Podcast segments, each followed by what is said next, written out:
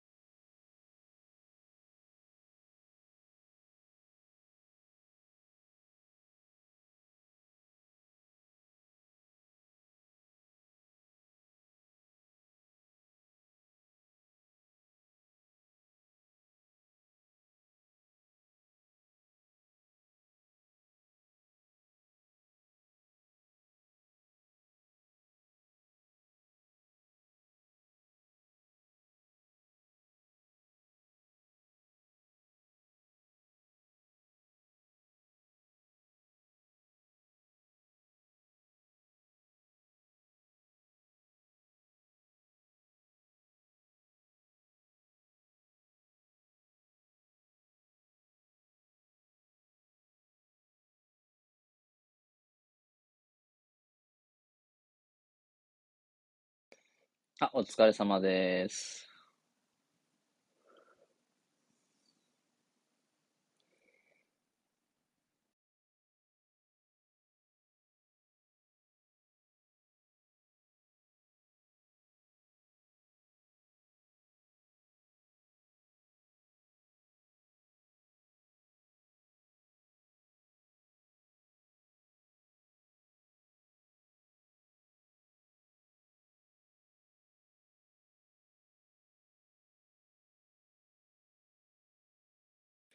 あ、お疲れ様です。あ、お疲れ様です。こんばんは。よろしくお願いしおま願いします。かきゅうさんはいないですね。す。いらっしゃいますよ。あれもしもし？いいあ、よかったよかった。ますよ。すごいっすねかったですよ。今歌たねしてて。もうすぐ家です。あ、どこ出かけてるんですか？四国行ってたんですよ。またまた言われますよ。こんな時にって。全然こんな時じゃないのに。言われないっしょ、さすが。全然こんな時じゃないのに。ね、もうこんな時じゃないですもんね、みんな。もう頑張って行ってお金使いなさいって感じじゃないですか、今は。本当に。皆さん200プラスしてくださいっていう。俺、俺またです？なんで？え、できないですか、かきゅうさん。うん、できる？みんな。私はできます。えー、なんで俺できないんだろう、これ。なんかすごいしつこくビュッと押したら、あ、なんかできる。なんか2回も3回も押したらできる。なんで？なんでなんだろう？すいません、今くしゃみしたので、一旦一旦マイクオフにしました。大丈夫ですか、できましたか？いや、できないですよ。なんか、しつこく押さないとできないですよ。あ、長押しするんですか、今。仕様が。そんなことないけど、あれですね。本人の性格のようになってきたんじゃないですか。いや、マジよ。え、ほんまにできんのみんな？ポンって押したらできますよ。いや、できないよ、それが。ポンとしたらでる。きるじゃん、普通。うん。え、何これ、嫌がらせみたいな形になってるんですけど、まあいいですけど。でも本当にそうだったら嫌ですよね。少しずつ少しずつ。あのんねね、あれだったらあの何？こうあえ、何の何？俺やらかしてんの？そうバンされる前に少しずつ少しずつ制限加えられたら嫌ですね。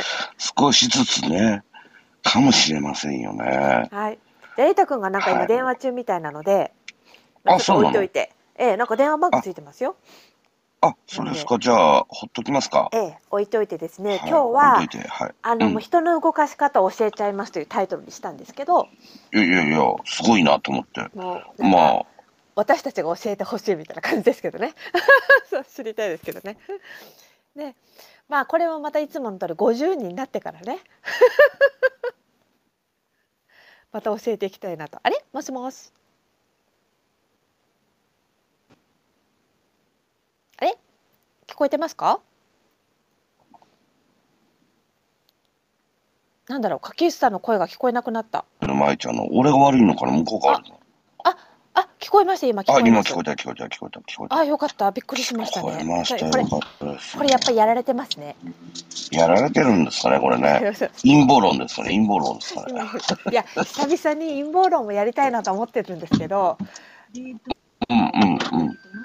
うん。あ大丈夫ですかね？あ陰そうか謀論やりたいと思ってるんんがなんか今移動中だからそう大丈夫やりたいと思ってるんですけどいやもうねいつどうやろうかをちょっとね考えてるところですうん。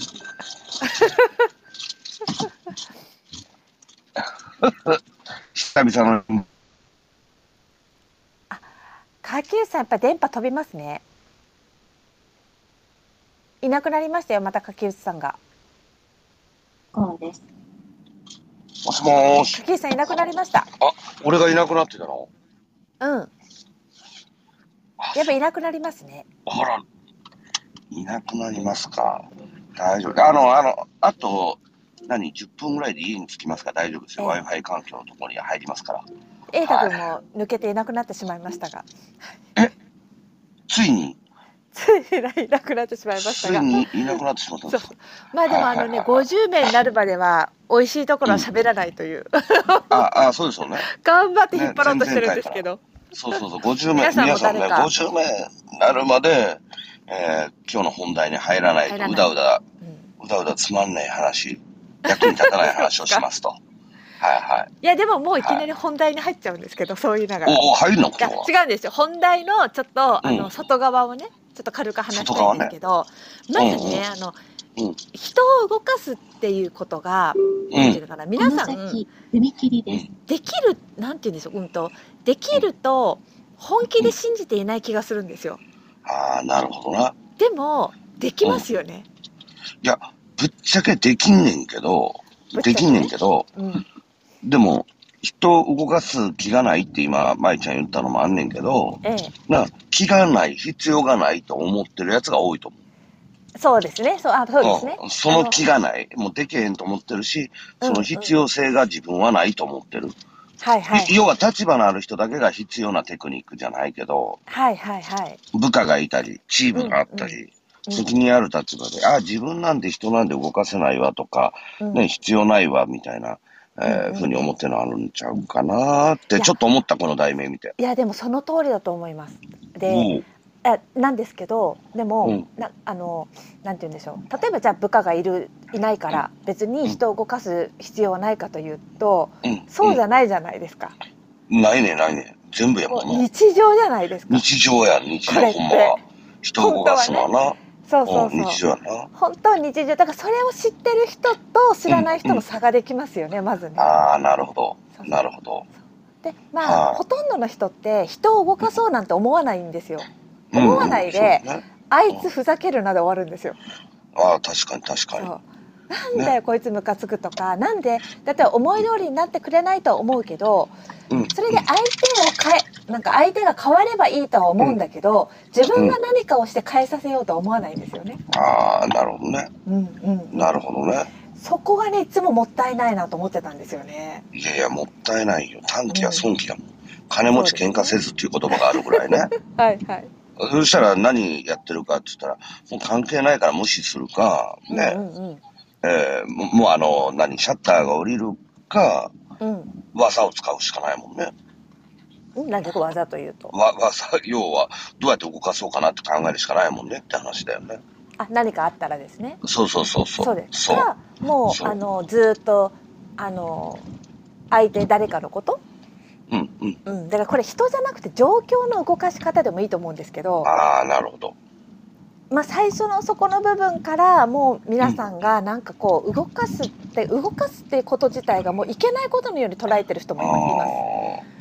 あんそうやんな。人をコントロールして悪いやつみたいなイメージで、そうそう。多分聞いてるかもな。そうそれもあるしああそれもあるしでもじゃあ悪いイメージがあるからそれをしないのかって言ったらそもそもうんうん柿内さん言ったようにそこまでうん。本当できるっていう思考すらなくてうんうん。ななんかただただこう文句を言って終わっているとか自分だけが我慢して終わっているみたいな。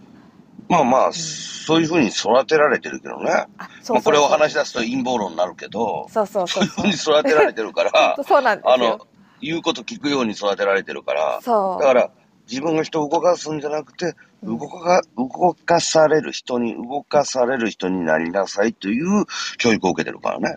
動かすそこで今日タイトルそれにしてもよかったですねあなたはこうして動かされているいや危険で話せない 危険すぎて話せないけどでも本当に。そうなんですよねそうやんな。私たちだから動かすっていうことをあのまあ、うんなんていうのそんないやらしい意味じゃなくてですようんいやらしい意味じゃなくて勉強してきたきた人は自分がどう動かされてるかもわかると思うんですよこの世界。から。わかりますよ。動かせ、ああ、と思う。だからこう、いろんな情報が頭の上を素通りしていくもん。真に受けないもん。真に受けないもん。へーって、あ、次はこういう感じなんだ、みたいなさ。これ真に受けると動かされるからね。そうですよねそうですよねはいはい。動かされるための言葉だったりイメージだったり、まええあ煽りだったりいろんなものがあるけれどもでも実は私たちも使おうと思ったらそれを使うことができるんですよねできます本当はね周りに。できます、もちろん。あとはなんかあのなんていうの本当のその人を陥れるために動かすっていうのではなく自分も相手もハッピーになる方向に動かす、うん。っていうことができるんだよってことは今日本当皆さんに言いたいんですけど、瑛太君戻ってきましたか？うんうん。瑛太君戻ってきました。すいません、すいません。あの、電話、仕事電話がちょっと最近落ちちゃったっていう。すいません。なるほど。なんだ、もういなくなるから、ちょっと寂しかったよ。いや私はあんまり寂しくなかったですけど、いやいや、俺さ、あの、人を動かすっていうテーマさ、ええ瑛太くんなんか一番勉強した方がいいと思うもん、俺。そうですね。僕はそうだと思いますか。はい。うんそうそうそう。そうだってあの、うん自由自在に動かされてて、あの、動かす、動かされてきた人だからさ。うんうんはい。そ そうですね。間違いなくそうです。そうそうそう。でも考えてみるとその動かすってことに意識を向けている人は多分動かされにくくなりますよね。ああ、な気るほど、ね。づけるからあって気づけるしうんうんうんうんでだから動かすってことをしない人は動かされやすくなりますよね。そうだと思う。うんうん、本当に。知らない間に動かされてるだけだと思う。うんうんうん、うん。じゃああまあ柿内さんまだ家に着いたら教えてくださいよ。で、今、あの、地図社長にバックで奥さんが入れてくれてる最中です。ええ、あの i f は i いきちっとなんていうのはいセットできたらあの本題に、ええもう本題に入りますから。あ、もう7、8また切れちゃった分で大丈夫だと思います。切れちゃったらあはれですけ後どね。ろです。い。うん、7、8分で大丈夫だと思います。大丈夫柿内さんはじゃあ瑛太君に話してもらえますか？まあいいはいようんどうあのぞはい。あ人を動かす瑛太君人を動かすって聞くとどんなイメージありますか？どんなイメージですか、うん。まあ、動く人も動かない人もいるんで、うんまあ、簡単というイメージはないですね、僕は。ちょっと、あなんていうのかな。難しそう難しいなっていうイメージがありますね。あそうなんだそうなんん、うん、うん。柿内さんはだあでもまだまだあ柿内さん繋がってないねやっぱりね。うん、うん、うん、うん。うん。よかったよかったやっぱりねダメだ家に戻ってからじゃないと。そうですね。そうそうそう。あ繋がりましたか？あ、やっと繋がった感じ、いい感じのところだったのにさ。いい大丈夫？今繋がりましたよ。今繋がりましたか？はい。よかったですいよ。家に帰られましたか？家に帰りましたよ。あの。あうんうんうん、大丈夫です。はい。じゃあじゃあこっから皆さんお待たせしました。ここからあええの行きたいと思うんですけど。うんじゃあまあ。まあ、どんな理由かかは置いといたとしてもズバリ人を動かし方教えてくださいって柿内さん言われたら柿内さんなんて答えるか、人を動かし方を教えてください。はい、どうや人を動かすって何をしたらいいんですか、うんまあ、すごいシンプルでいいの？何でもいいですよえー動動きたい気持ちにさせたら動きやすくすればいいだけじゃないの？みたいな。いいんですよいいんですよ。来ましたえっとはい。相手が動きたい気持ちになるようなことをすればいいんじゃないですかってことです、ね。そうそうそうそうそうそう。うんうんうんうんうんはい。もうそれだけだと思いますよ。えじゃあそれってどうすればいいんですか？って言われたら。相手のこと知らないといけないですよね。はいはいはいはいあ基本は全ての事柄ってさ、はい相手を知るしかないよね。うんうんうん相手を知らないのに動かす方法なんて絶対ないよね。はいうんただ、大衆はどうやって教育されてるかと思うと、大衆の方向性を決めることはできるよね。うんと例えば政治であったり。全体、全体、国民、国民、国民、大衆を動かそうと思ったら、大衆はどういうふうに教育されてるかがあるわけやから、はいそこは分かりやすい部分もあるかもしれないね。多くの人はこれとこれをこうしこういうことを言ったら動くよとかこうしたら動きやすいよっていうのはあるかもしれないとみんな同じ教育を受けてるからそうそう。あとはまあうん、対立姿勢を明確にするとかね。対立姿勢？うん、対対立、対立。だから政治ってよく対立じゃん。だからむ昔、え自民党が大勝ちした小泉さんと郵政ぶっ壊せ、自民党ぶっ壊せみたいなのあったやん。はいはい対立策だよね。対立。はいはいはいうん。A 対 B みたいな対決姿勢を明確、敵が明確化で、えー具体的な、その、何をやるかっていうのを明確にする。内容なんてみんな知らないわけよ。ではいも分かりやすいワードで戦うっていうのは、すごい大衆に対してのうう動かし方ってあるよね。そうすると自分は A だ、自分は B だって言ってどっちかにうん行くってうことですか？んそうそう、みんなが喧嘩する、勝う手に。んうんうんうん勝手に喧嘩する。で、分かりやすい方が勝っちゃうじゃない。そっかそれってあれですね、うんじゃあ,、まあ対うんあの対立の火種を投げるってことですね。そうそう、対立の火種を投げる。まあ今の世の中そうじゃない。もう対立の火種をどんどん投げてきてんじゃん。うんうんうんうんうん、だから、分かりやすいよね。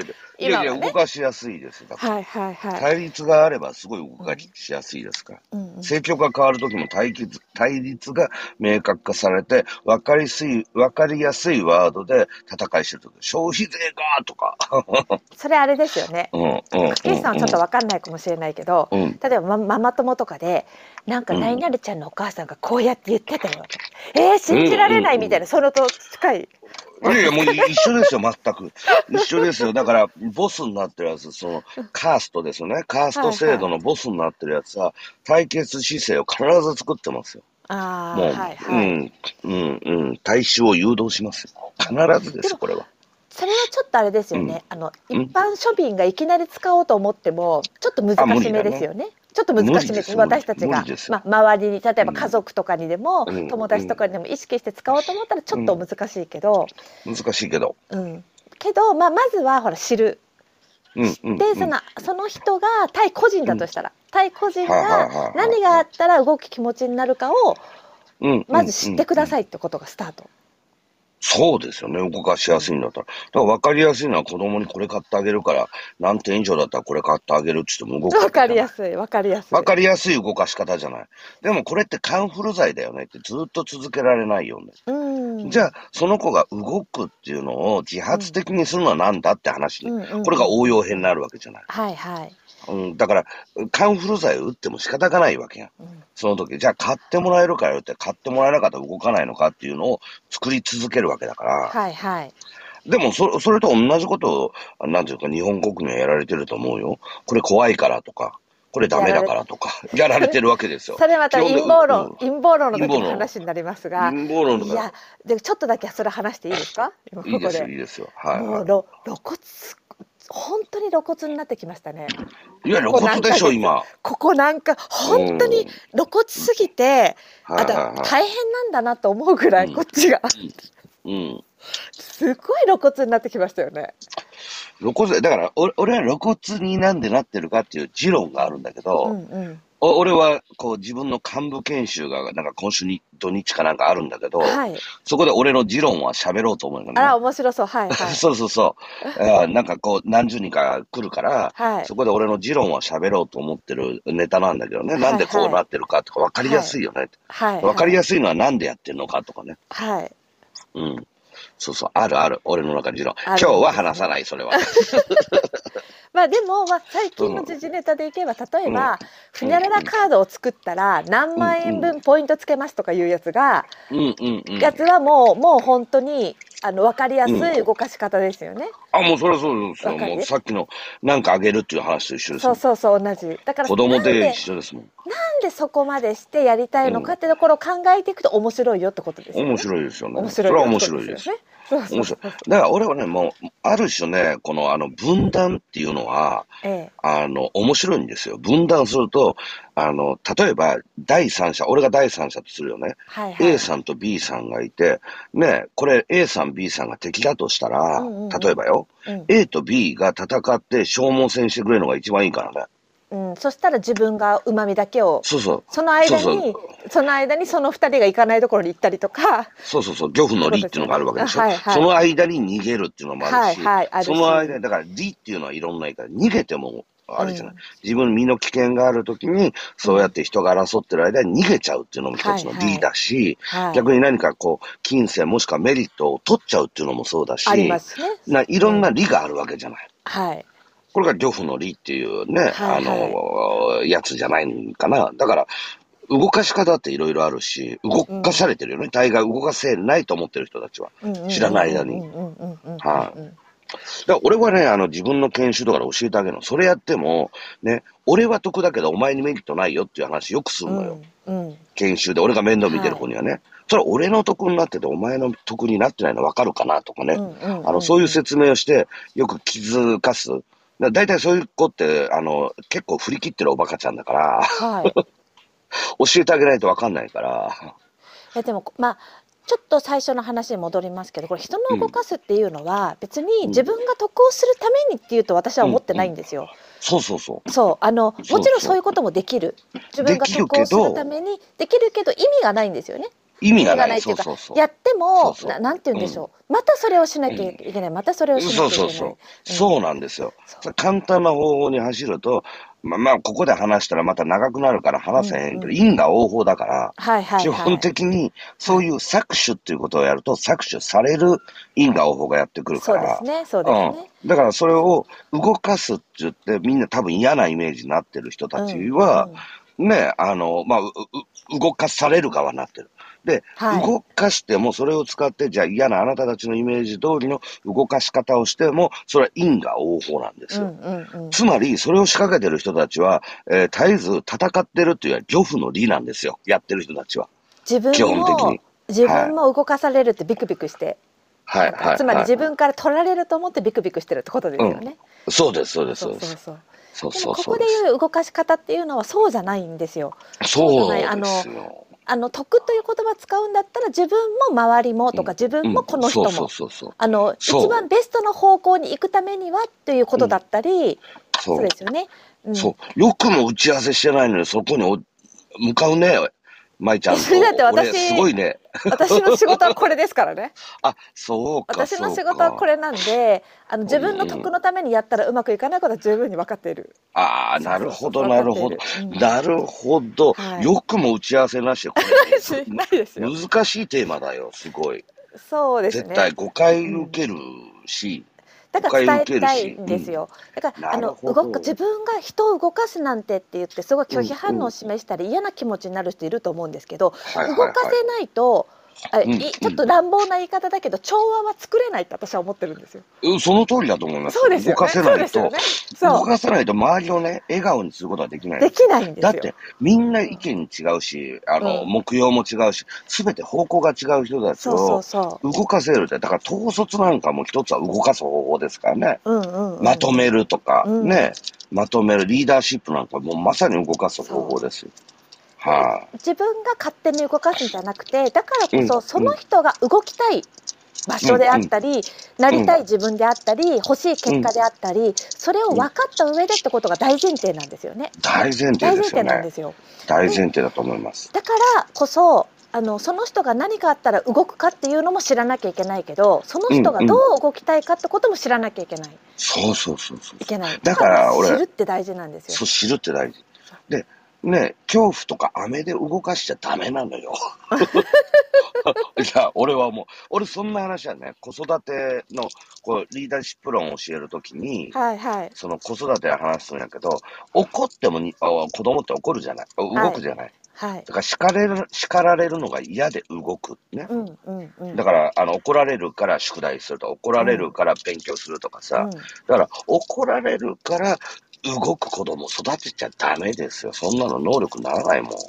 今いる場所が嫌だからうん一歩前進するんじゃなくて、うん、うん、あのうん、うん。一歩前進してあれが欲しいとか一歩前進することの旨味とか得をがあるから自分から動くってことですよね。そうそうそう。うんうんしかも、それが、その、例えば子供時代からね、おもちゃ買ってもらえるから動くんじゃなくって、はいはいその、周りが笑顔になるからと、喜んでくれるから動くってのも最高だよね、そういう教え方は。いやだからそれあの、うん動かすって私うん一つよく、よくなんかこう事例っていうか出されるのが犬のしつけほうほうほうほう。だと思うんですよ。で犬のしつけってやっぱり、うんあのダメなことはダメだもちろん厳しくなんか叱りますよね。うんうん叱るっていうかなんていうかないいことをしたら褒めるかないいことをしたら、うんうんあのあの餌あげたりするし、うんあとやっぱりうんダメなことした時には例えば無視するとかもう、うんあのうん強く言う時もあるじゃないですかバッてリード引っ張ったりとか。うん、うん。そうそれでこれをしたらいいこれをしたら悪いっていうのをあの入れていく感じあると思うんですよ。ああ、なるほど。でそれって私半分は半分っていうかに人間にも当てはまると思ってるんですよ。うん、確かにそ。れそれされたら私たちもそうなっちゃう。これ学校ですよね。なるほど。テストでいい点取ったら褒められる。親も褒めてくれる。だからうん。褒めてくれるためにやったらまた褒めてくれる、うん。そしたらそれが習慣化される。うん、うん、だからよく褒めて育てようとかっていうのも、うん。そこはすごくいいところでもあると思うんですよ。人間って確かそういうところあるからあの、うん。このために頑張褒められたら嬉しいってあるからそれもあるんだけどでもそれだけ質分かってないといけないよね。そうそうそれだけだと単に飴と鞭だけになっちゃうじゃないですか。そうそうやな、そうやな。で何にも考えない子が確かに育っちゃうとだか自。分で考えないといけないもんな。うんうんうん。その相手が。か自分で考えて、自分のやりたい方向で、それがさらに、あの、いい結果になっていくのがいいもんね。はいはい。ね難しいんですけど、うんあのただあのそのスタート？スタートは犬のしつけも、うんあの今のように思考力を育てたいとかいうケースも全部同じで知るだと思うんですよ。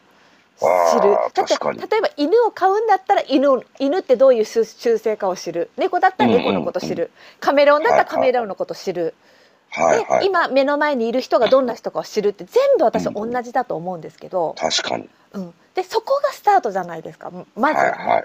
はい。だけど、はいまずそこがほとんどの人がしてない。してないよな。ほんまびっくりするぐらい、自分が、自分がやりたいことをうん。やろうとするよね。そう、まあ、そう。それをただただやって、その相手に反対されたり、相手が動いてくれなかったり、相手が賛成してくれなかったりすると、相手を文句を言う。まずじゃあその相手がどういう人かっていうのを本当に知らないってことをどうやったら伝えられるんだろうっていつも悩むんですよ。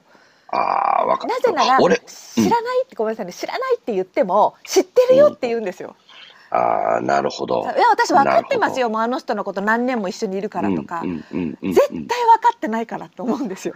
ああ、なるほど。あ、それいい考えだね。それいいか。俺最近教えてることがあって、はいはい。その、できるだけ俺も分かりやすくどうやったら伝わるかなって考えるじゃん。うんうんうんその中で、あの、俺が今教えてるのはね、うん彼氏のいる彼女に、はい。ね、彼氏のいる彼女に、お前の彼氏足臭い、くそ、口口臭い、はいで詐欺だ、な、お前搾取されて紐だぜ、こんな男やめとけ、俺と付き合わないかって、誰が付き合うって話なのよ。そんなことを。はいはい。でしょ？だからそれだったらまず話聞いてあげないといけないじゃない。でも世の中そういう事例が多すぎる。あんたは間違えてるみたいなさ。ではい聞くわけないじゃん、その彼氏が大好きなのに。ねえ、何にも。まずその子のこと聞いてあげて、ほうほうって不満不平言うようになったらさ、気づくかもわからない。で、これ洗脳されてる人たちも一緒なわけよ。な悪い方向に洗脳されてる人たちもいるわけじゃない。まあまあ、それが。あの、うん。それはあれですね。あの心理的にこの人は自分の味方だと思った時に自分を理解してくれてるって思った時には、うん。その人の話を今度聞こうとするんですよ。言い分をね。そうだからね。まずはこちらがあなたの味方ですよあなたをちゃんと理解しますよっていう態度。態度だけじゃなくてうん。本当にそれを行動で出した時に初めて人もあのそんなあなたを信用しますよって言ってこちらの話を聞いてくれるっていうのがあるのでこれは超動かしてテクニックなんですよね。そうですよままずね。はこちらが聞く。うんうんうん。そうこれもう本当にもう王道ですよ。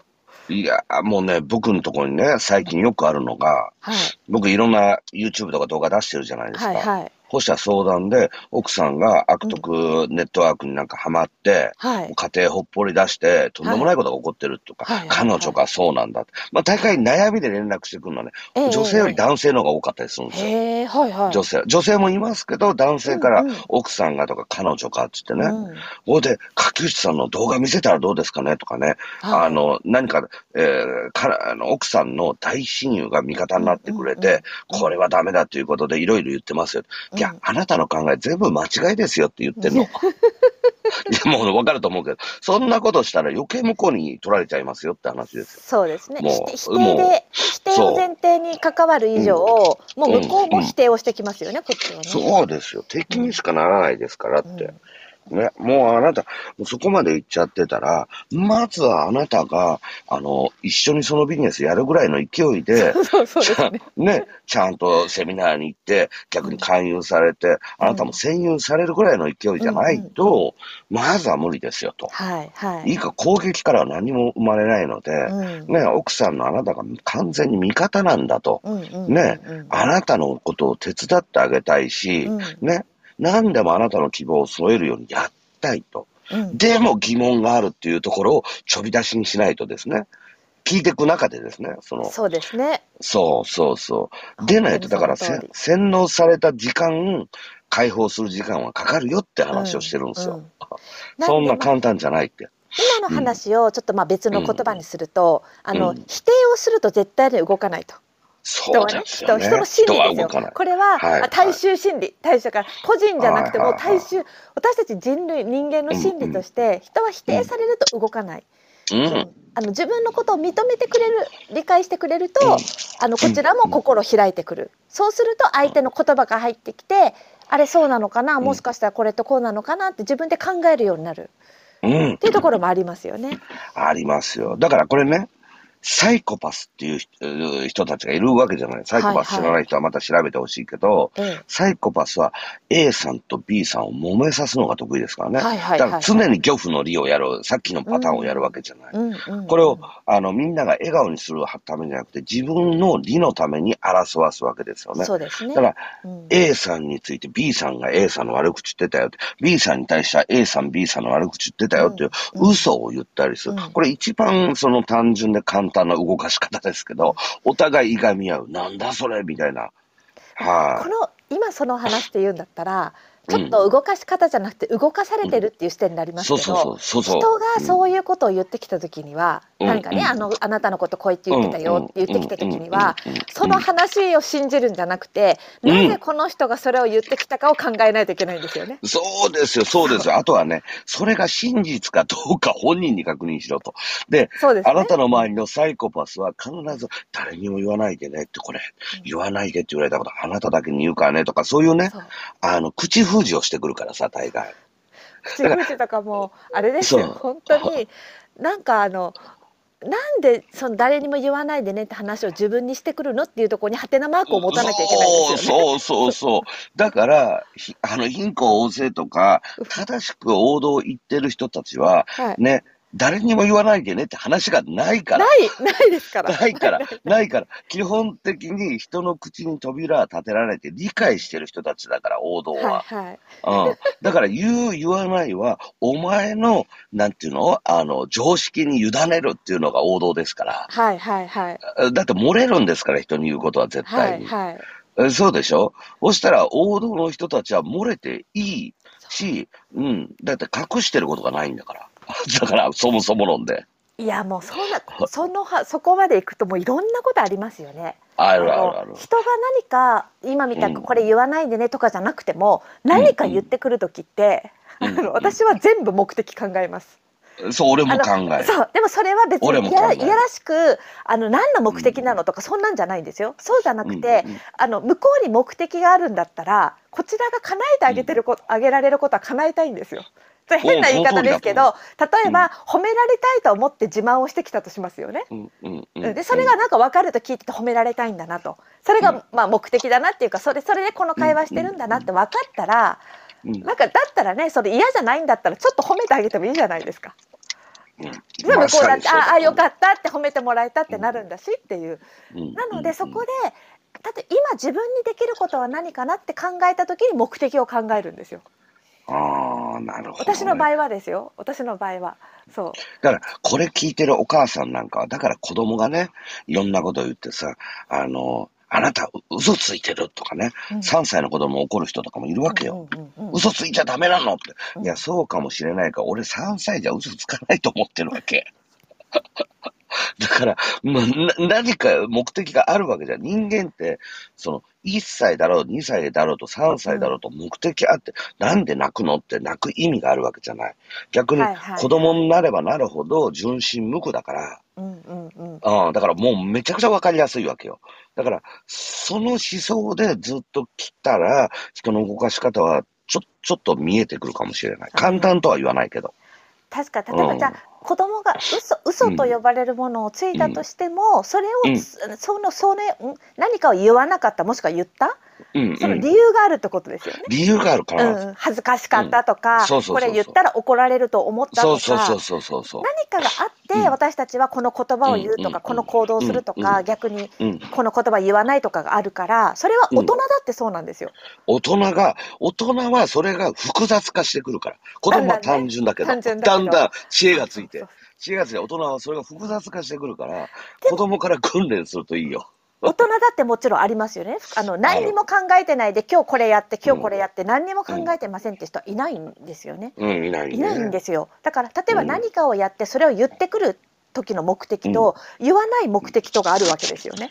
はいはいはい。そこをあのなんていうのかなポンと考えられるようになるとうん、うん。今度なんて自分が何かをする時の自分の目的も考えられるようになってくるしうん、うん。だからやっぱりうん目的、だよね。自分のそうですね言動とかのその目的、うんうんそして人の目的その辺が理解してくると人を動かすってところにすごいダイレクトにつながっていくんですよね。あそう。だから俺、プライベートは目的だけでいいと思ってるのよ。はいはい。その目的をねうん、考察する、うんヒアリングする、考える。うんううんん。でも仕事の場合、今度目的とゴールまで。そうですねそうですね。うん。目的とゴールがないと。ゴールを作らないと、ミーティングが無駄になるから、うんうん仕事は、うこのミーティングだったら俺目的とゴールは何ですか？って必ず尋ねるんですよ。うんうんプライベートはゴールがない時が多いじゃない？だって聞いてほしいだけとか。うんね、あの、今日のゴールは聞いてほしいだけっていうやつはいないから、世の中に。多分、聞いてほしいだけなんだからさ。そこは逆にゴールは何ですかって言っちゃダメじゃないと思うわけ。プライベートは。で そうですねでもまあ、きうんでもでもよくよくねもしあの、わ知ることができたら聞いてもらうことでほっとするんだとか、うん安心したいんだとか、心すっきりするんだとか、愛されてる気がするんだとか、整理したいんだとか、なんかありますよね。あるあるある。うん。でも愛されたいから今日あなたに話したいって言ってくれる人はいないんでね。私言いますよ。いや、だからあなたは人生がうまくいくんですよ。そうこれねみんなにいや さ今私愛されたいから聞いてほしいっていうのはないのでうん。それはないけど、うんうんあの聞いてもらえるとこうなるってことは言う。うんうんんそうそう。で確かに言った方がうまくいくんですよ。行きますよ。愛されるようになりますよ。うん、あそうなんだねって相手も分かりやすい。そう。人間さ、分からなくてもやもやするとイライラするじゃない。うんうんうん疑いを持つようになるじゃない。違和感に対してね。だから、おバカちゃんなサイコパスだったらそれバレるからみんなに最後は嫌われちゃうとかなるわけだから。まあ本当に上手なサイコパス、本ちゃんはさ、ね、こちらが気づかないとやられちゃうからね。うん、でもあれでですよなんで言うのかというとその方が動かしやすいからですよ。その方が聞いてくれるから。そなるほど。の方が聞いてくれる。なるほど。あの、皆さん、ちゃんとマイコーチングオフィスで習ってください。安いですから。いやでも本当にそうそれはでも男女とか関わらずそうだと思うんですよね。うん。なんか例えばこれやってっていうねただ言われる時もな本当に何でもいいんですけど例えばちょっと帰りケーキ買ってきてよとかいきなり上から目線で言われるよりもうん。ちょっとケーキ買ってきてよって言われてもすっごく食べたいんだよねとか言ってくれたらあそうなんだと思ってなんかうんなんかいいよって思うじゃないですか。それ言い方だけで人変わるからね。いいかそうねあとはその言い方ですよね。うん、はいあの言い方はアイメッセージなんですねそこはね。はいはいはいはいはいはい。そうそうそう自分はこうなんだってことを言えば人っうんてそれだけであの素直こっちが素直になれば素直な自分を出せば向こうも素直に動いてくれるっていうところもあるかなと思うんですけどそら、もうそう、今の話で、あんたケーキかけてきてってメモ見ずに言われたら、どう思うって話ですよね。メモ見ずに。ででももまだケーキ買ってきてっていうぐらいならいいんですよ。うんうんうん。今日何の日か分かってるんでしょうねとか言われたらもう最悪でしょうね。最悪ですよ、最悪ですよ、もう本当に。えー何の日か分かってるかって、いや、今日はお前、知らないよって。知らない。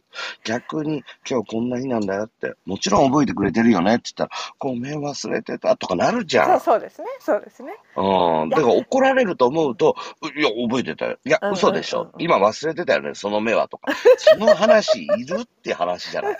その話が。あの、いや、仲良くしたいんだったらその話いりますから、そいつをイラつかしてあなたを嫌いにさせようと思うんだったら、そっちの方向ですよ。そうそっちの方向ですよ。あのはい喧嘩をすごい、うんよく喧嘩をするっていう人がいると思うんですけど、はい、はい。喧嘩を目的としてるから喧嘩するんですよ。言ってることわかりますかね。何かあった時、そう何かあった時に、もう言いくるめたいとか、うん否定したいとかいう気持ちがあるからそういうこう、うんあの行動になってしかもそれでは人って動かないと思うんですね。そうそうだって最初から喧嘩が目的だから。そうだ、喧嘩がだから議論で勝ったって仕方がないんだから。うん、そう。だから議論に、ま、ま 負けたって、自分の思い通りに人が動いてきて、自分の目的達成した方が、絶対人はハッピーだからね。大ハッピーなんですよ。得得しかないですよね。得しかないですから。それが分なんでかると勝とうとするのかわからない。そうそれがわか 本当に分かってくるとあ自分がこう否定したりとかね打ち負かしたりとうんか議論するとかさっきみたく、うんえうんなんで覚えてないの？とか言うのがなくなるんですよ。なくなりますよ何にも得がないからね。なくなりますよね。大体、だからこうね、違うところで第三者のいるところでさ、あの、A さん、B さんがいないとき、A さんはこういうとこが嫌でねって、B さんこういうとこ嫌でねって、ああだこうだこうだこうだこうだ、俺はこういうのって本当許せないんだよねって言わないんですよ。え何々言わない？で、うん、あの、第三者のところで人の悪口は言わなくなるんですよ。あこれ賢い、あのそういうふうにちゃんと動かせる人はってことですね。動かせる人は言わないです、絶対。言わないです。それはサイコパスなのか、そいつがあまりにもバカすぎるのかって話じゃないですか。その目的は何なのって話になるじゃないですか。まあそうですね言うこと自体が何もプラスにならないですからね。そうですよ。それだったら A さんの前で誰にも知らず A さんに言って、これってどういうことなんですかって言って、うん逆に第三者の前で A さんのね、こと誤解してる人たちが多いよって。僕は A さんはこんなに素晴らしいことがあるって言ったら、うん実はそれを喋ってる人の格が上がったりするのよね。うんうん人望が上がったりするわけそれ。を分かっててわざわざやる人もいます。動かすのが上手な人。上手な人はね。そ。う。あの保険の女王とかそうじゃないですか。保険女王って別に男性もいると思うんですけど、まあね。保険屋さんとかでものすごい成績上げる人とかは、うん本当にそういうの上手だなと思うんですよね。ああ、なるほどね。うんどこに行ってももう周りの人の褒め言葉そしてうんこの人がなんかこういうの知りたいって言ったからもうぜひあなたのこと紹介したいとかうん。すごいプラスを作る人たちだなと思うんですよね。だから本当にそれで周りの人が幸せになってたら、本当にすごい人。すごいすごい人。稀にいますよねうん、稀にいる。でも中途半端な人はギャラしさが出てくる。出てきますねギャラしさを。そうねギャラしさを醸し出してるもうそうそうそう。あ、こいつはもうまたチッとか思うもん。だから大人だから、大人になればなるほど、ね、あの、喧嘩もしなくなるし、ふーんって言って聞いて付き合いをしなくなるっていうね。うんうんまあこれが賢いと思うんですよ。もね、付き合わないって。でも、うんお前は嫌いだから付き合わないっていうのは、それはまた感情を解決しようと思ってるだけで、何のメリットもないわけじゃない。うんでも、大人はそんなの何も言わずに、スーッと離れていくだけじゃない。うん別に攻撃もせずに。まあ、うんいろいろあるんじゃないって。かげさん、あの人のこと嫌いなんですかいや、嫌いとかそういうのに合わないだけね、みたいな。なるほど ね。なんででしょうねあの合わない人と離れることもなかなか皆さんできないですよね。はいはいはい。よく言いますよね。うん。あのーいや、柿内さんって、こういう人とねって、いろいろ仲良くしたいんですけどって、えー言われるんですけど、いや、嫌いなんじゃない？って。あなたの仏頂から言うと、嫌いなのになんでそれをうまくいかそうと思うんだ？もう僕にはわかりませんって言いますもん。そうあの嫌な合わない人と一緒にいると自分の心の余裕がなくなってくるじゃないですか疲れてくる心が。うんだってそんな疲れてる状態ででうん例えばじゃあ自分にも前にもプラスになる行動とかなんかできないですから。うんうんうん。そうそう。そう、もう本当そうだと思うよ。だから、なんとかする方法ありますかって。それはいろいろ考えたらあるんだよ、なんとかする方法って。うんいろいろ人を動かす方法なんて。あるあるある。でも、それ本当にしたいのって言いたいわけ。で嫌な人嫌な人にわざわざしたいんですか、うん、わざわざしたいですかと。いや、嫌な人と。いや、だから相手を知ってねとかなるじゃない。だから、うんそれはこの子のことが大好きで、この子を口説こうと思うからいろいろ考えるし、聞けるし。でそれ、それが、それが普通なわけじゃない。うん嫌いな人をなんとかだから同じようにする方法はあるんだって。うん相手を好きな人を口説く気持ちになったらいいだけなんだから、はっきり言って。で、この人はな、どうやったら喜ぶかなってどうやったら自分のことを信用してくれるかなどうやったら信頼してくれるかなどうやったら好きになってくれるかなって話じゃない。嫌いな人だってなんとかできるんだって。でもなんで嫌いな人に相談しなきゃいけないの？目的はって そうそう目的はって考えた時そうそうにそうそうそう。もうただ自分が疲れるだけですよね。そうそう。ハッピーじゃないよねって、それって。それでいくら儲かんの？って、例えばお金の話だったら、うんこの儲けのためにそんな苦労するの？って話になってくるわけじゃない。確かに100円しかくれない人とそうそうそう。あの100万くれる人がいるとしてうん100万のうん100円の人に一生懸命一生懸命やってるそうそうそう。感じですもんね。いや、でもね、は100円の人の、え要はそんな仕事を8割してる人がほとんどなの。だから辛いんですよ、しんどいんですよ。うんはいだから100万の人のえ8割のエネルギー使ってる人は心配しなくても儲かってるんですよ。うんうんうんうんうんね。だから100円の人と、綺麗とは言わないよ。ただ、俺、ボランティアっていうのは自分のためっていう話、どっかでもしてると思うんやけど、はいはい自分のため、そしたら、あの、自分が儲かってて、2割はボランティアに使うの僕いいと思うんですよ。うんうんうんでも、うん8割をボランティアに使うと苦しみますよって話ですよ。うんうんねえ、うやっぱりね自分のために、これはもういつも言う自分の価値観、自分のしたいことにね、うんエネルギー使った方がいいですよって話と一緒で。あの今日はね人の動かし方なんですけど、うん。人を動かすっていうテクニックテクニックっていうわけじゃないですけど、まあ、関わり方をねあのうん。全ての人にしてくださいってわけじゃなくて自分がしたい人にすればいいっていうその根本なところもおお伝えしたくて、うん。うん。なんか私はさっきほら自分にも相手にもプラスになるっていうだけども、わざわざ世界を平和にする必要はないんですよって言いたいんですよ。自分をさすなんか苦しいのに、自分が辛いのに我慢して我慢して周りのためにみんなのためにってやってもこれ何にもなんない、その人たちが動いたとしても自分は苦しいままで結局辛くてでそんなうん。自分を見て周りの人もなんかうん。疲弊していくみたいなねうんだから誰と付き合うか付き合わないかとか誰には本気で向き合うか向き合わないかっていうのをちゃんとこう選別していく力も必要だと思うんですよ。いや、必要ですよ。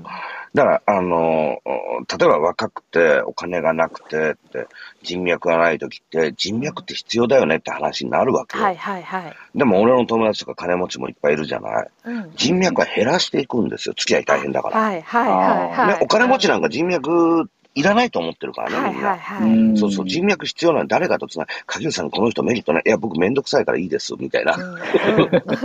そうそう、付き合わない。ああ、いいです、いいです。紹介とかいいです、とか。ああ、言いますもん。めんどくさいですもん。ねいらないですか？ら。例えば親兄弟とか、まあ、こうんうん子供とかそのパートナーとかはあと会社、会社の上司とか同僚とか、うんまあ、自分がまだその会社辞めないんだったら、まだしばらく一緒にいるじゃないですか。うん、うん。だとしたらそういう人とはほら切りたくてもすぐ切れない縁があるとしたらそれはその人に対して動かし方を学んだ方がいい。いいですよ。絶対もうその方がもう自分の得になるから。そうそうそうそうそう、うん理不尽なことで会社で部長にいじめられてとか、もういろいろいる言うんですけど、だから部長が出世するために役立つ人は絶対嫌われないですか？ら、大事にされますから。当たり前ですけど、そうは認識されてないってことなんでね。うんその状態っていうのは、だからいくらでもありますよ。あの、だから嫌いな人だって動かすことができるってね、さっき言ったもうまさにそれなんですよ。それ、うん。サラリーマンで自分がそういう立場だったら、僕はね、嫌いな人でも動かす場面ってあると思います。うん。ああった方がやっぱりあの、うあの自分にとってのプラスにはなる、ただここってすっごく難しいと思うんですよ、どうしても嫌だっていう、その生理的に嫌だとか、うん私だったら女性だからそういうのもあるしどうしても感情的に嫌だっていうその感情のってどうしあるからそこが出てくるケースもあると思うんですよね。ありそん。なことをやって自分の心を殺すようで自分がうんうんもうすごく苦しくなっちゃうってこともあると思うんですよ。はいはいはい。でその時には私は一旦そこからね、まあ、退陣するというかね、それもありだと思うしただその。その感情どうしてこんなに嫌な感情が出てくるかっていうその元を変えることで嫌な感情がなくなるケースもたくさんあります。ああ、そうだよね。うん、あそれはね、でも、僕本当に最近よく感じんねんけど、はい、うん、なんかこういろいろ、ここがこういう不理不尽なことでこうこうって言ってくる人いるじゃない、はいはいはいそれに相談乗ってる時に、はい。それって普通じゃね？っていうことがよくある。そうそうそう。あのし視点がねなんかこう狭い視点で見てるからあれ許せないとかこんなやつにとか思うけど自分の見る視点が変わったり器が変わるとうんうん。ああなんか許せるみたいな。なんか別にどうでもいいやみたくなると楽になったりってありますよね。うん結構あなたがそっちの立場だったら同じこと思わないっていう話をしたら、それって普通じゃない？普通のことで、あなたに、きあね、あなたの勘に触ってるだけであって、みんなそうじゃないのって、うん、その場面になった時はね、みたいな。そうそうそうそうそう。そこで怒って、得がどこにあんの？っていう。あるんです。だからだからなんかこうあでも感情的に嫌だからっていうんじゃなくてじゃあなんで嫌なのかなとかどういうものの見方とか考え方してるから私はこれが許せないんだろうとか、まあそこを見ていって自分の視点が変われば世の中からまず嫌な人が半減するんですよね。半減しますよね、そうそうそう本当。でも好きになるわけじゃない。けどね。そうそうどうでもよくなるんですよ。うんどうでもよくなるし争い事もなくなるし、うんその半減したら基本的にはハッピーになりますからね。だって無駄な労力減りますし。減る減る。ねえ、だからストレスであったり、なんかエネルギーがなくなるのか、ほら、うん燃費が良くなりますよね、人はい生の。は 多分、本当に。あんまり考え、イライラしなかったら。そういうところも私この動かすってところの基盤にある気がしてなんかこう狭い自分がのしただ一つの狭いものの見方だけで動けええ動けとか動かさなきゃとかしてもうんやっぱり制限があると。で私さっき器が大きいって言い方したんですけどちょっと訂正して、あのうん。器じゃなくて視点なんですよね。ああ、なるほど。やっぱここの立場になったらとかうん自分がこういう経験をしたらとかそのものの見方によってあのうんうん捉え方がやっぱ変わってくるうんうんそこだからそこなんですよね。いや、もうそれに、今の舞ちゃんのがすっごいわかりやすかったんやけど、あの、うんみんなが器が大きいと思ってる人いるじゃん。はい俺もはい器が大きいって思われることあるわけ、俺も経営者だし。はいはいね、器が大きい。俺、器めちゃくちゃちっちゃいからさ。俺の友達は器が大きいと思われてるやつが、器めちゃくちゃちっちゃいから。多分視点が違う。あっさりしてるんだって。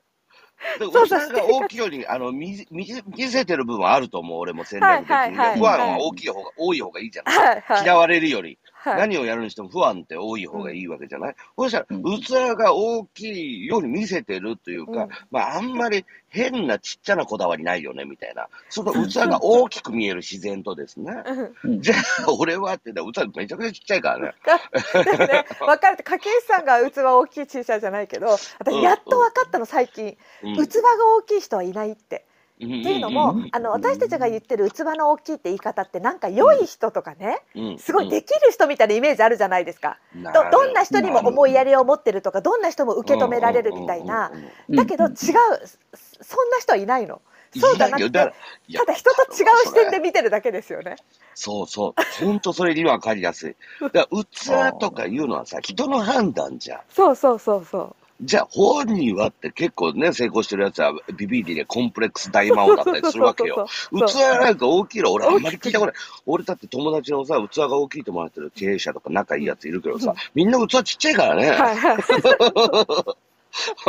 もう本当に、めちゃくちゃこだわってさ、いいよって言わない。もうこれはかっけ俺は譲れないよとかさ、うんそういうしょうもないこと言うもん、やっぱ。でも、そいつを知ってるから、はいやっぱり。うんうん。いや視点が違いますよね。人と違う視点を持ってるから、あのちょっとしたことで気持ちがぶれたりしないんですよ。そうそうそう。なんかうわーってなったりしないで、うんうんへえみたいな感じで見れるんですよ。そうそう。だからお互いにそういう部分も知ってるから、うんうんそこで、いや、これは違うよねって話になるから、まずない。ない。うんまずないうん。お互い議論をね、いや、俺はこう思う。なるほど。そういう考えもあるのかと。うん結構そういうとこは素直な人たちが多いから、やっぱり成功してる人たちっていうのは、ちゃんと聞いてくれるよね、まずは。だからそこで問題にならない。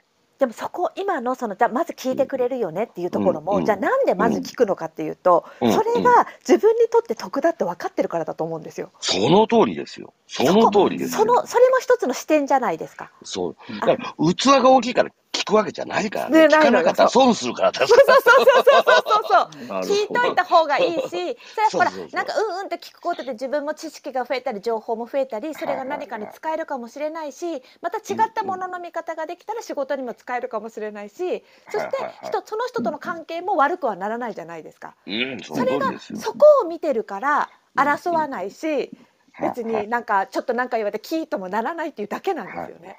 そうですよ。だから、これを聞いてる、そう。ね、はい。僕の、ね、あの、僕のこと知ってて、僕をね、器が大きいと思ってる人は、はい、そんなあなた、勘違いです。違いです。残念ながら勘違いです。残念ながら。大きくありま器せん。大きくない。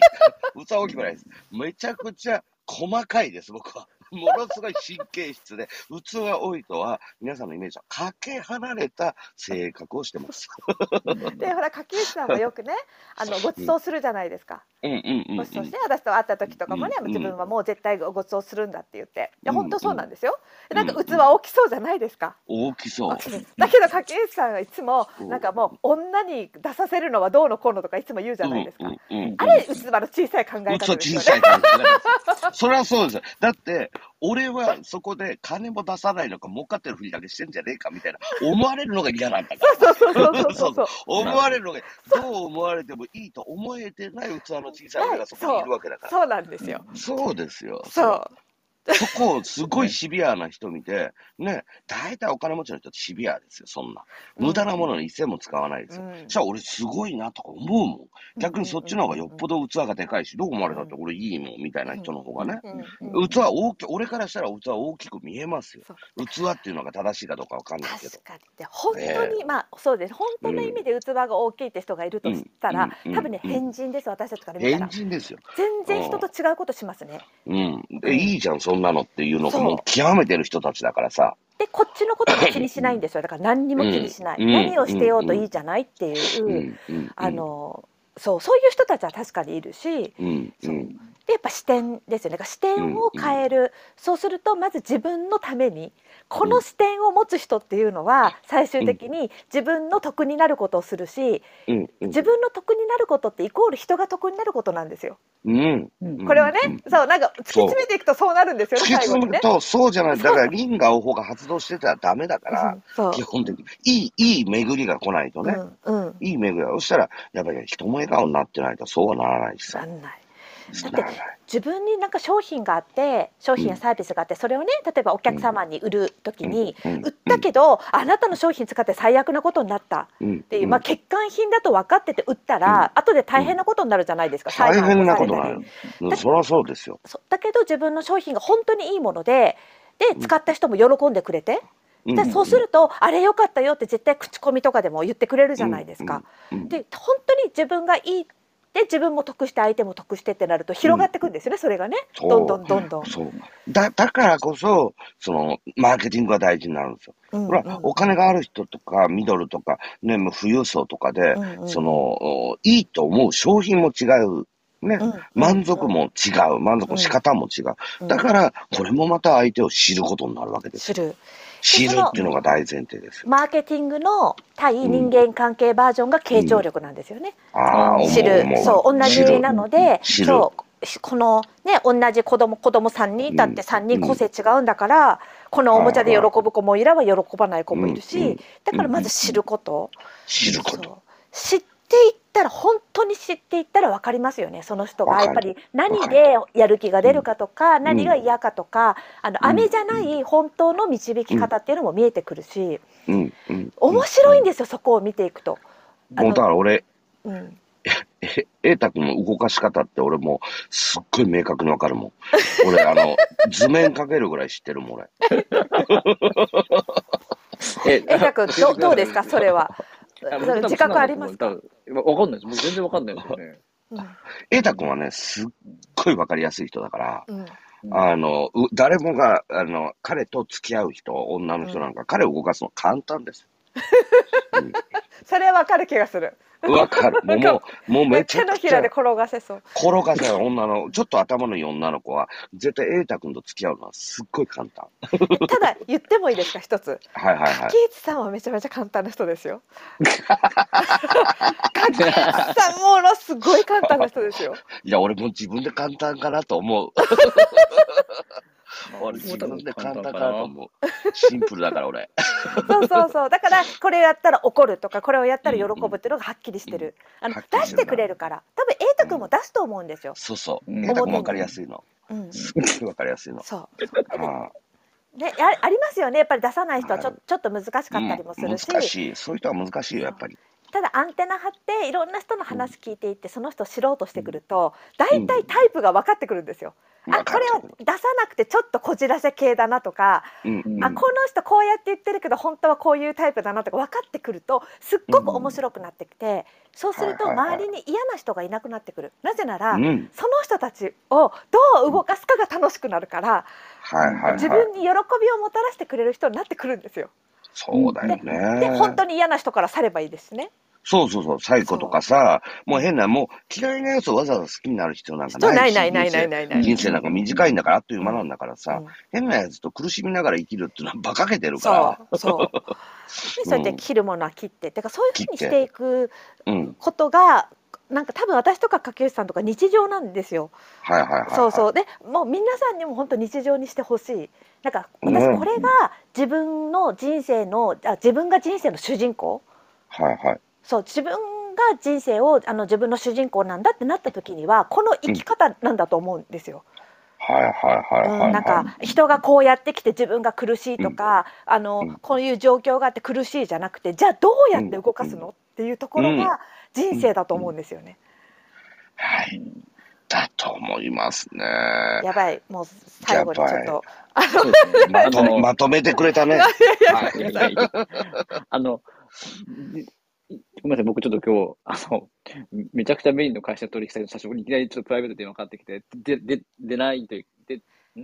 で途中いなくなりましたもんね。そうそう、はい。すいませんでした。えっと、解決したんですか？あ、解決しました。あの、解決したんで終わったんですけど、あの、先週のルームのリプレイがですね、楽器のギ、楽器のギリギリトークのクラブから聞けます。えええあの丸ごと、はい丸ごと聞けます。ね。何やりましたっけもうあ悩み解決だ。そうです、そうです。悩み解決のやつで、えっいやと、だまあダメダメ何話してるかわかんないんだから。そう、出何したら話してるか分かんないから、アーカイブしてほしくないとこあるけどさ。そうで、一応、アーカイブもこれね、オフにすることができるのと、ほうほうほうほうあとは、えっと、もし耳がちょっと不自由な方がいらっしゃったら、今、あの、右上の点々点からタップするとうん、 captions、show captions っていうのをオンにすると、これもう文字がリアルタイムで字幕が出るようになってる。おーえちょっと今やってすみましたけどどこに出るんですかや文字？下の方あに出てきます。本当だ。はい。すごい今、クラブハウスで変わってるんで、なので、多うん分、各機のギリギリトーク自体は、多分、あの、えっ、と、録音なしにしていく方針と、ライブを残していくっていうところで、まあ、消すんだったらデリートできるといやいや、いや、まあまあ考えましょう、3人で。そうですね、ストックができるので、今後これはシェアもできますからね、その録音自体が。これあのキャプションにしたら面白いですよ。うんうん。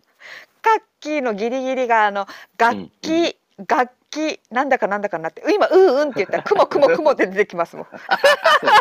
まあ、はい AI しょぼすぎるね、これ。そうただまあ、まだまだ AI 処方って出てきました。AI 処方すぎる。面白い。ということへでー、クラブハウスどんどん変わっていくので、あすのストック型のあのルームもどんどんできてきます、でもストック型もいい。別にね、あの今日はストックなしでっていう日があってもいいであすね。そうなんああ、ですよ。そうそうそう、そういうルーム自体をかね、知ってもらうためにね、お試しができるので。だからちょっと次回あたりそろそろ久々の陰謀論いきますか。まいきますかいいですねじゃあそれは録音したの録音禁止でうん禁止で。で、陰謀論の時はさ、アーカイブなしにしようよ。あ、これできますか。あリプレイズオフにできるので。陰謀論はいそう。そうなしでなしで。ということで、はい9時になったんですいません。はいあの、はいじゃあちょっと簡単に告知です。えっと、舞先生の方ですね、あの、インスタグラムの方からライブ、あの、発信、インスタライブで、あんまり最近やってないんですけどね。すいませんねやってないんですか？忙しくて。ご僕めんなさい僕、。この前、舞先生のコーチング受けて元気になりました。はい、そうなんです。こっそりと。はい。おめでとうございますがあるから私からは言えないんですけどね。そうです。はい。竹内さんの方は、えっ、と、竹内さんのアカウントからツイッターで、えっ、と、今 YouTube を3つやる、今 YouTube だいぶあの、竹内さん力入れられてますよね。1年でインプレッションがうん240万でしたっけ ?240 万インプレッションまでいかいかれたんでしたっけ？250万超えたんじゃないのこ ?260 れ万。早いですよね。つい1ヶ月まで220万だったんで、増え方がやっぱり二曲線的に増えていきましたね。1ヶ月前180とか90万よ。そうですよね。めちゃくちゃ増えてますよね、今。なんかね、ありがたいね。竹内さんが今うん YouTube のあのプロデュースとかもよくされてるんで、もしよかったら竹内さんの、はいあの、クラハのプロフィールから Twitter とか Instagram で書かれてるので、もしよかったら、えーご覧ください。ということで、毎週来木曜日そう。な来週の火曜日、うん30日の夜9時から、えっと、はいズームで、えっと、ギリギはリ TV のズーム版をやりますので、はい。テーマがはい強運なんですよ。